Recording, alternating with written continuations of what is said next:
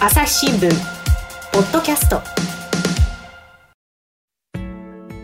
朝日新聞の神田大輔です、えー、今回はですね朝日新聞の政治部記者で野党を担当していらっしゃいます三輪幸子さんに来ていただきました。三輪さんよろしくお願いします。はいよろしくお願いします。ということでね野党の話を今回は大いにやっていこうということなんですが大いにやりたいんだけれどもなんかあんまり盛り上がってないような気もするんですけれどもね、あのもう菅さんの支持率がだいぶ下がってきちゃって、本来であればここでですね野党の待望論聞こえてきても良さそうなんだけれども、あんまりそういう感じしなくないですか？そうですね、それは 率直に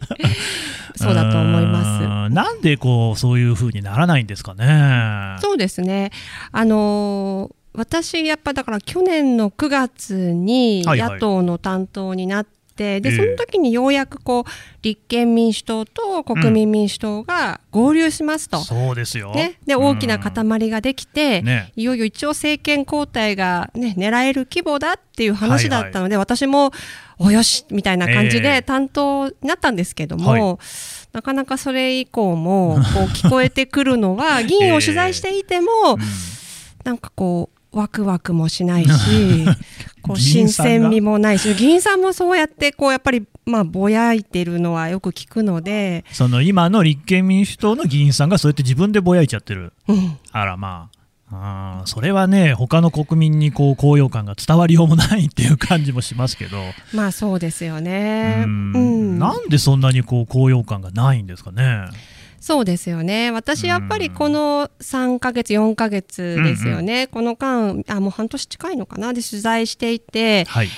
一番思ったのは、えー、こうまず何か明確な打ち出し、僕たちの党はこういう党を目指すんだっていう、はいはい、こう分かりやすくてしかもおって思うようなこれ大事ですよねそれがだって神田さんも今の立憲民主党ってどういう党みたいな 何をやる党だっけって言われても。あちょっとピンとこないかもしれない。あの枝野さんなりには自分たちはこう支え合いの、はいはい。えー、政党だと言ってみたり、うん、あと、まあ、菅政権が誕生した時と同じだったので、まあ、自助、共助、公助に対して自分たちはそうじゃない政治を作るんだって言いましたけど、うんうんじゃあ一体何をしてくれるのっていうところはよくわからないままですよね。なんかね。で一応私なりにも、うん、あのなんか打ち出してきたら丁寧に書こう書こうと思ってはいるんです。はい、でそれが一つは例えば、ええ、ベーシックインカムと言ってみたり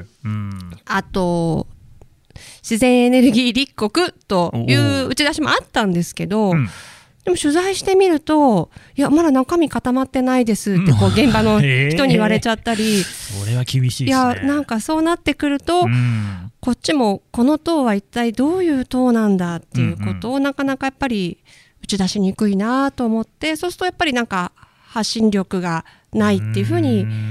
書いていやでもね、あごめんなさい、ちょっと確認させてください、宮輪さんはこの去年の9月からってことは、それまでは何のご担当だったんですか？それまではですね、あの本当に国会を、審議をずっと見ているっていうことが、なるほど、うん、じゃあ、与党だ、野党だ関係なく、まず国会をあの担当するっていう記者さんだった。直前はですね。なるほどね、はい、で、あのその枝野さんで思い出すのが、うん、私ね、たまたま枝野さんが立憲民主党を作った直後に、有楽町で演説してるの聞いたんですよね。それはね、あの取材で、私、当時、国際報道部でであの、外国人特派員協会とか、割とですねあの特派員が会見に出るとこって、有楽町近辺多いんですよ。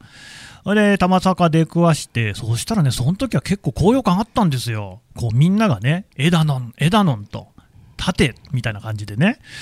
あっちゅう間に消えちゃったなっていうね感じなんですけれども、何なんですかね。おっしゃる通りですよね、うん、あの勢いのまま、本当に、特にあの時はこうベンチャーみたいな、ベンチャー企業がこれから立ち上がっていくぞっていう空気がありましたね。そ、ねうん、でそれがこうだんだんなんかベンチャーだったものが、うん、なんか大きな会社になっていくと、うん、なんか逆にまた発信力が、なんなんていうのかな、慎重になりすぎてしまったり、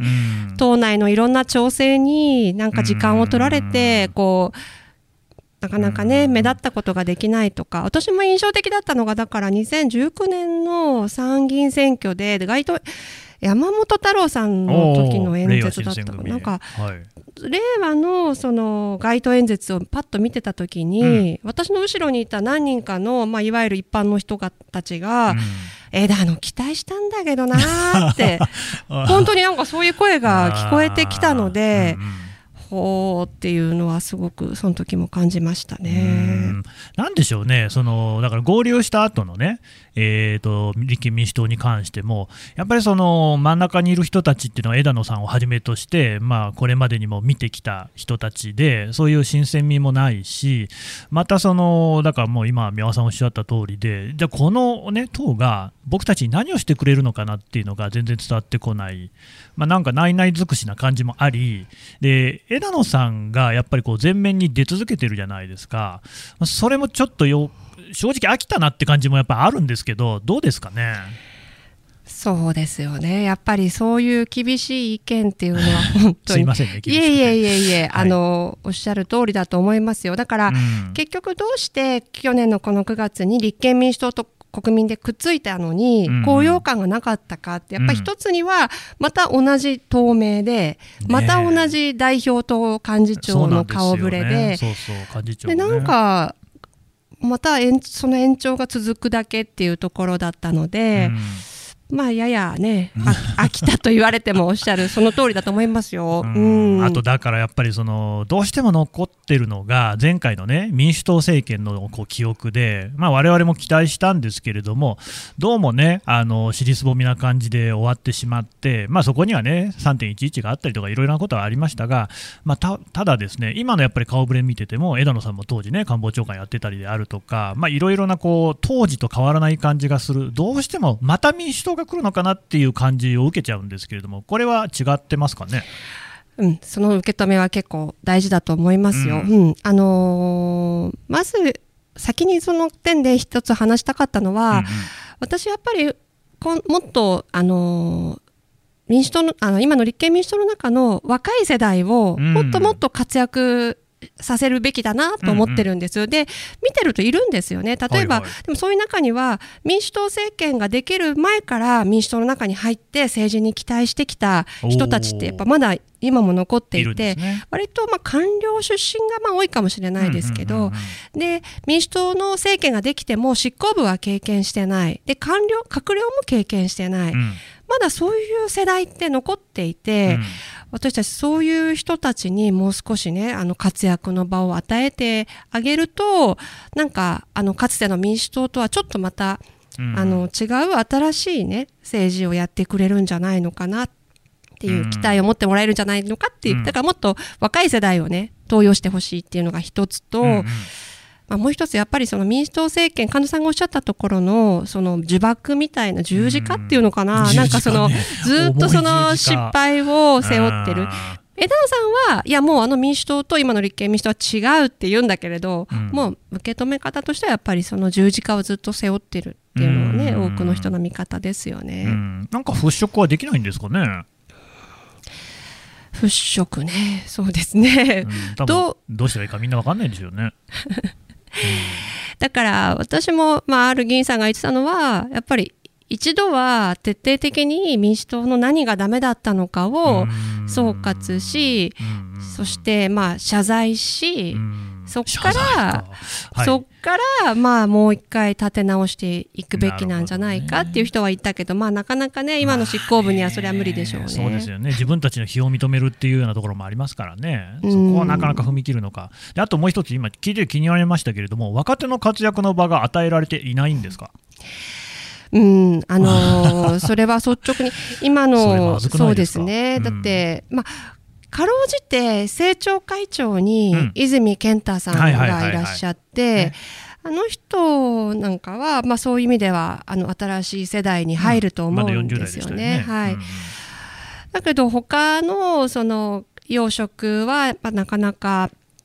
今までの人たちとそんなに変わらないので、ね、だからそこをちょっとねあのでもっとそういう人たちが記者会見を多めに開くとか。うんうんうんそういう形であなんだこういう人いるじゃんっていう、うん、そういうねメッセージってもっとあってもいいんじゃないかと思うんですよね。うん、なんかねその例えば自民党で見ると、まあ、いいのか悪いのかは別として派閥っていうものがあって。て、その中に入っていると、いろいろこの政治の作法、あるいはやり方、先輩に教わりながら育っていく、でえ、当選奇数を重ねていくごとに、ですねだんだんこう発言力も増していくなんていう仕組みがありますよね。民主党系の人たち、だから今の立憲の人たちっていうのは、そのあたりってどうなってるんですか？まさにそこが多分弱いところですよね。うん、あの派閥の代わりのグループ的なものがなくはないですけれども、うんうんやっぱり私も若手の議員さんと話して、新人議員さんと話しても、えー、なんかその質問ぬるいよとか、あの委員会のあの質問はちょっともっとこうした方がいいっていう指摘を受けたことなんかないっていうんですよね。だし、やっぱりうん、なかなかそういう自民党的な登用システムまでは、うん、まあなかなかまあ、それがいいのかどうかっていう問題もありますけどね。ね、うん、あると思いますけど、多分でも自民党だといまだにやっぱりそういうね、あの縦の社会とかもゴリゴリであるんだと思うんですよ。で一方、やっぱりリベラル色の強い立憲ということになると、そこの中でね、なんか先輩風を吹かせるっていうのも遠慮するところもあるかもしれないし、多分それってあの今、あの社会が急速にアップデートされている中で、いろんな会社、いろんな組織の中で問題になっていることだと思うんですよ。例えば新聞社だってそうですよね、今、あんまりやっぱ先輩だからといって、後輩に対して厳しく指導とかしなくないですか？しないですよね。しないし、僕、されないですよね、あんまりね。厳しい。されてます？いや、うんうん、あのー、言われないですよね。昔、私が入った頃の方がもっと本当に非人間的な。それがいいのかまあ、それはどうかわからないですけどね。皆さんで何年目ですか、今、記者。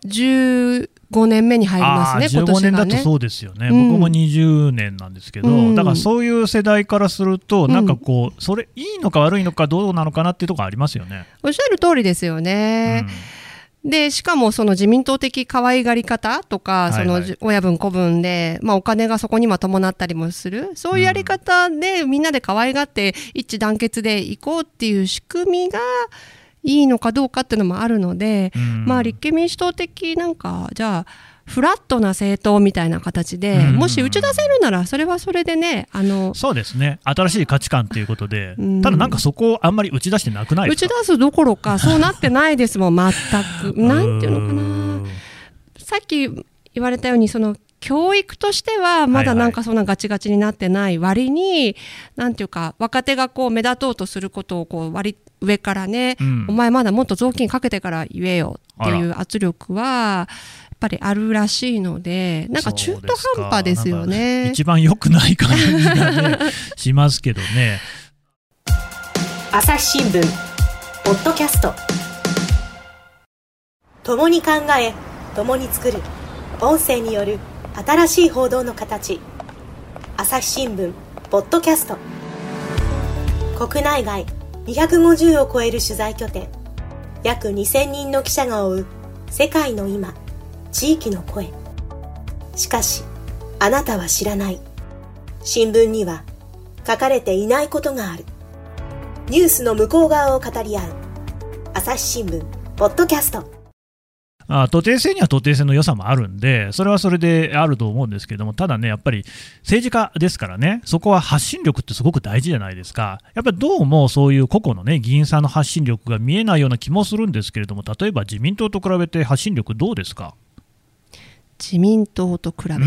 やっぱあの人たちって、まあ、政権にいるから当然かもしれませんけれども、いろいろ目立ちますよね、まあ、悪い目立ち方もしてるんだけど、立憲の人たちって、なんかそれも含めて、なんかもう一つ目立たないというか、あんまりこうアピールしてくるものがないような気がしてるんですけどね。うん、そういうところはあるかもしれないですね。まあ、そのメディア側が、まあ、それを扱うかどうかっていう問題も、まあ、一緒ですけどね。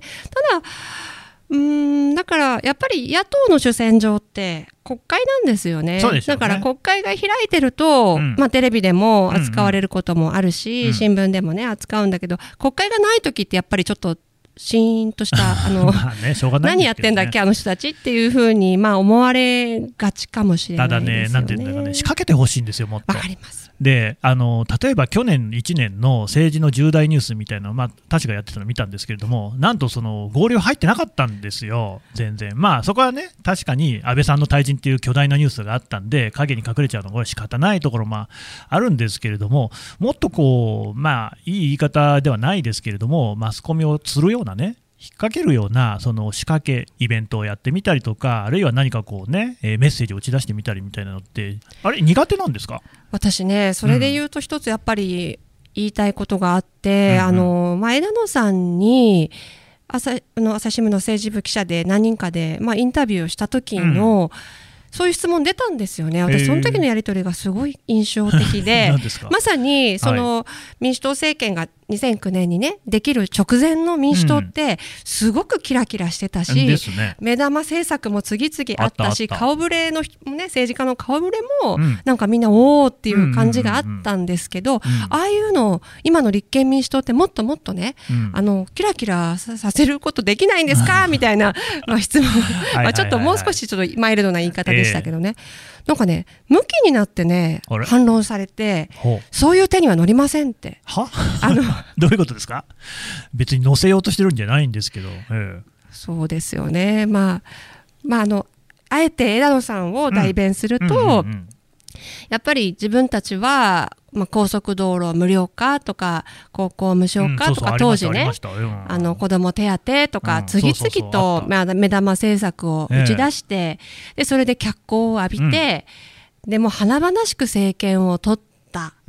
のに、まあ、なかなかそれは約束果たしたものもありますよ当然。だけど、何だったんだと後で言われたという、それがやっぱり彼なりのすごくまあ、反省としてあるのでもう一度そういう、まあ、彼の言葉で言うと無責任なこととかやれるかどうかもわからないようなことは言いたくないみたいな。じゃあもう最初からむしろ狙って派手さ華やかさキラキラ感みたいなのは出さないようにしてるんですか？いや本当ね。おっしゃる通りですよね。いやだから私はそれを聞いてなんか結構まあガクってきた部分は正直ありましったよね。だから、うん。だから例えば消費税ね今あのコロナで大変なんだからまずは消費税ゼロにね、うんうん、してはどうかっていう議論なんかもあったんですよね。共産党とかそういう話、ね、そうそう。だから例えば野党としてね今それを打ち出すって言ったって、うんうん、まあ一つの手だと思うんですけど、うん、なんかそこもねいやそんな例え言ったってねまずは参議院も取らないと衆議院だけで取ったってダメなんだとかなんかぐちゃぐちゃぐちゃぐちゃまあおっしゃって要するにそうまず 要するになんていうかまああの時みたいに、うんやれるかどうかわからないことを言って選挙に例えば勝つと選挙にまあ戦うとか、そういうことは自分たちはやらないんだっていうなんていうか、まあ、私にはだから呪縛に見えるんですけどね。そうですね。確かにね、うん、そこで別に妙にね民主党の頃をこう意識しなくても良さそうな気しますけどね。そうなんですよ。でしかも、まあ、うんうん、神田さんの世代と私の世代も含めて、はい、まあ、まだ民主党政権のそのいいイメージも悪いイメージも両方残ってるからあるじゃないですか。だけどどうなんでしょう？今の30代前半とか20代の方々にとって、うん。言うほどそのなんていうかな。知らないでしょ、うん、ねそうそう。だからね別にねそんなにいや大事ですよ過去の反省をね、うん、踏まえるってことも。あと無責任なことを次々言うのもよくないと思うけど、ね、でもあんまりそのなんていうかな今の野党として目立た目立ってこそ野党なのにねとら、われすぎなんじゃないですかね。おっしゃる通りです、ね、いやそこは本当にそう思う。だからそう枝野さんじゃない枝野さんがもうその殻を破れないなら違う人にっていう。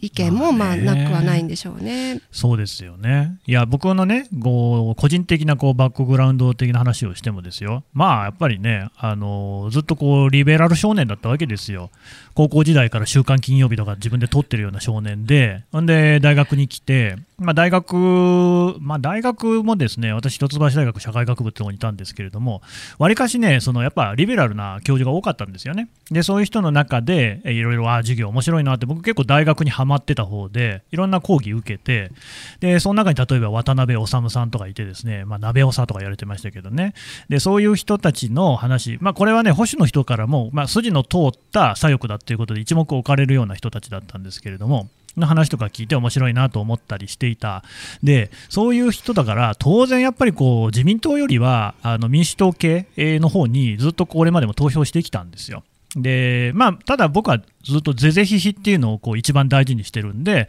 あの自民党の人に入れたこともありますし、え、共産党の人に入れたこともありますし、いろんな党に入れてきました。ただま、基本民主党系が多かった。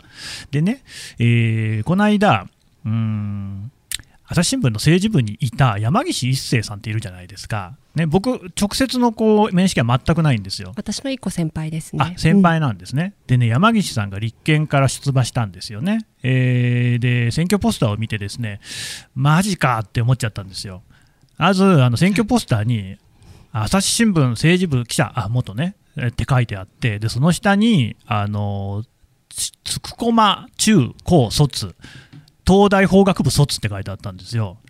おいおいって思ったんですよね。えー、勘弁してよっていう、まあ、まずそもそも朝日新聞ね、あの記者、元記者はそれはもう事実とか別にいいんだけど、であと山岸さんは初めて選挙に出るから、その自分がどういう人かっていうのをね、みんなに手っ取り早く知ってもらわなきゃいけないっていうのも分かるけど、そのなんかエリート州みたいなそこに、ま、朝日新聞巻き込まないでくれっていうのが一つと、これでそのそもそもね、あの有権者に一番響くと思ってんのかっていうところがすごいあのショックですね、残念だったし、でそれをスタッフとかあの立憲民主党の、えーと、もっと上の人たちとかも何とも思ってないのかなと思って、それで一番良くないと思ったのは、多分ね、あの旧来から立憲民主党を支援している人たちにとっては、それなりに響く肩書きなのかもしれない。けれども、そこから先に広げていくっていう気概をあんまり感じなかったですあの山岸さん応援してますよ。頑張ってほしいと思ってるんですけれども、たまたまね、あの目についちゃったんで、棚に上げて申し訳ないんですよ。ただね、やっぱね、そこでね、もっとこう、今自民党に入れている人を取り込もうっていう気概をちょっと僕は感じられなかったんですよ。そういうところって、あの今の立憲民主党全体見て、これ、三輪さんからどういうふうに見えてます、うん、そうですね。あのね、惜しい惜しいことをしようとしてる人たちもいるんだけど、やっぱりなんかまだできてないなっていうこと。あの、うん、私、コロナの中でね、うん、やっぱり本当に苦しんでる人たちが、今、本当にいっぱいいると思うんです。そうですね。で、立憲民主党も、だから、そういう人のところ、そういう人たちの話を本当に積極的に聞く場は設けてるし、いい私も取材に行ってるし、うん、で、枝野さんもそれをアピールしてるんですよね。最初に政治ってのが今まで全然人の声聞いてなかったよねと困ってる人たちの声を。そうやって言ってるんです、だから私たちは聞いてるよってメッセージとしてはいいんだけど、うん、私その後だけど本当にじゃあ現場に足を運んでその私何が言いたいかというと、はい、エリート州からまだその抜けきれないんじゃないのってことが言いたくて今こういうこと言ってるんですよ。なんていうのかな。俺たちはあのこの、まあ、議員会館とか国会の中というこういうちょっとまあ場所にいて、うん、でなんか吸い上げてくればいいよみたいなね、うんうん、それが今までの政治だからみたいなところがやっぱり抜けきれてないように思うんです。うん、本当に今やるべきは本当に現場に行くとか、そういう人たちに会いに行くとか、そっちに、まあそれはアピール臭いと言われるかもしれないけど、うん、もう足を運んで直接対話して車座で喋ってとかね、ねなんかそういうことをもうどんどんどんどん今やれば、違うのに、それを呪縛してるのもまた、いや、俺たち政治家はそういうことじゃ、まあそう思ってるかどうかは別ですけどね。なんていうかコロナっていう理由もあるから、あんまり今、地元に行くな、行っちゃいけないっていうか、うん、あの、人とも会わないようにできるだけしようっていうところはあるんですけどね。うんうん、まあね、やっぱそこら辺がね、例えばアメリカの民主党のね、状況と重なる感じがして、うん、アメリカの民主党ってもともとはもう労働者の党なわけですよ。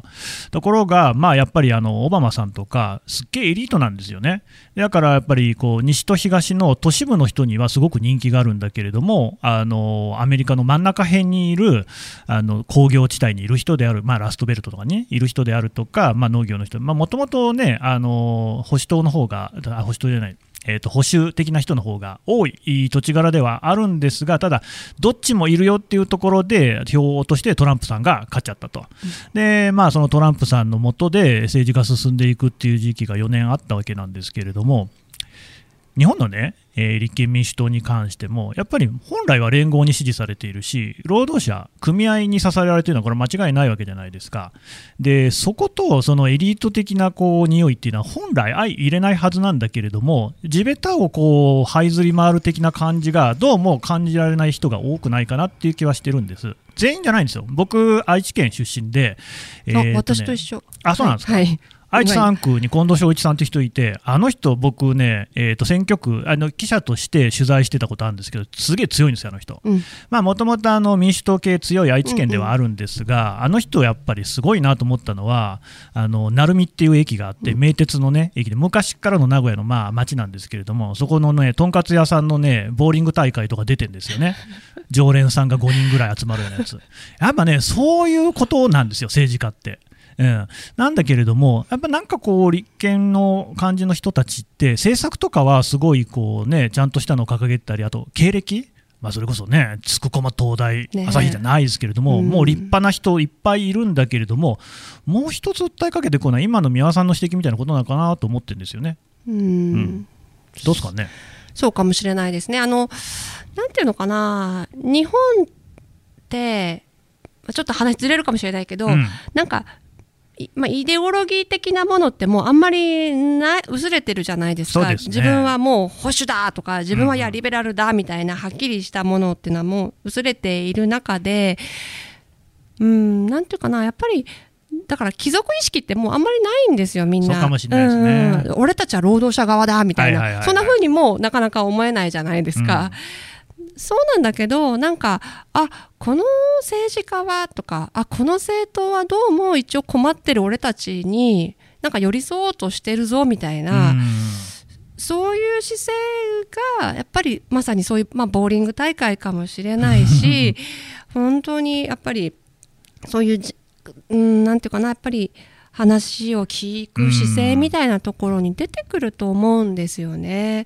うんやっぱりこれ、我々の代表ってことだから、そういうところで、普段から接点もない、誰だか分かんないっていう、そののっぺらぼう感が、いろんなその党のね、あの顔にも現れてんじゃないかって気がしちゃうんですよね。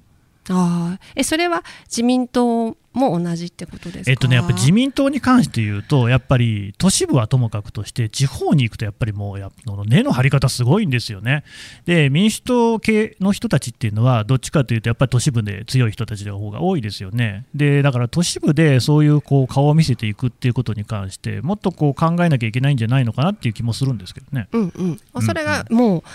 立憲民主党の一番の本当に課題でしょうね。あのだから根っこがないっていうところ。で本当に地方でどどうやってそういう根っこを生やすかっていうところが多分一番大きい課題なので、うん、だから今回の合流の中でねもともと自民党のもう超ベテランだった中村昭志郎さんが入ってきたりとかはいはいはい、あれ面白いですね。あと、うん、まあ、小沢一郎さんもまあいらっしゃるんですけれども、うん、もう本当にまあ選挙とはみたいなことをガリゴリでやってきた人たちですよね。そうですね。そこはだからある意味では全然そういう都市型風に乗ってやってくるあの人たちとは違う、もう本当にうん、まあ私もよく聞きました。けどその、ね、石破さんから握手した数の分だけね票は出るんだっていう。もうそういうところからまずはやるっていうそういう選挙の勝ち方は、まあ確かに今の立憲民主党にこれから期待したいところですよね。と皆さんあの、はい、ちょっと、はい、あの だいぶ長くなってきたんで一旦ここで引き取りましてもう一回あの続けたいと思います。はい、はい、ありがとうございました。ありがとうございます。朝日新聞ポッドキャスト。今絶対に聞くべきポッドキャストを見つけよう。 Japan Podcast Awards 2020が開催されます。朝日新聞ニュースの現場からは大賞にノミネート。また部門賞リスナーズチョイスはリスナーの皆様の投票により決定されます。2月15日23時59分まで受付中。ポッドキャストアワードで検索するか、概要欄のリンクから番組名、朝日新聞ニュースの現場からと記入して、ぜひご投票ください。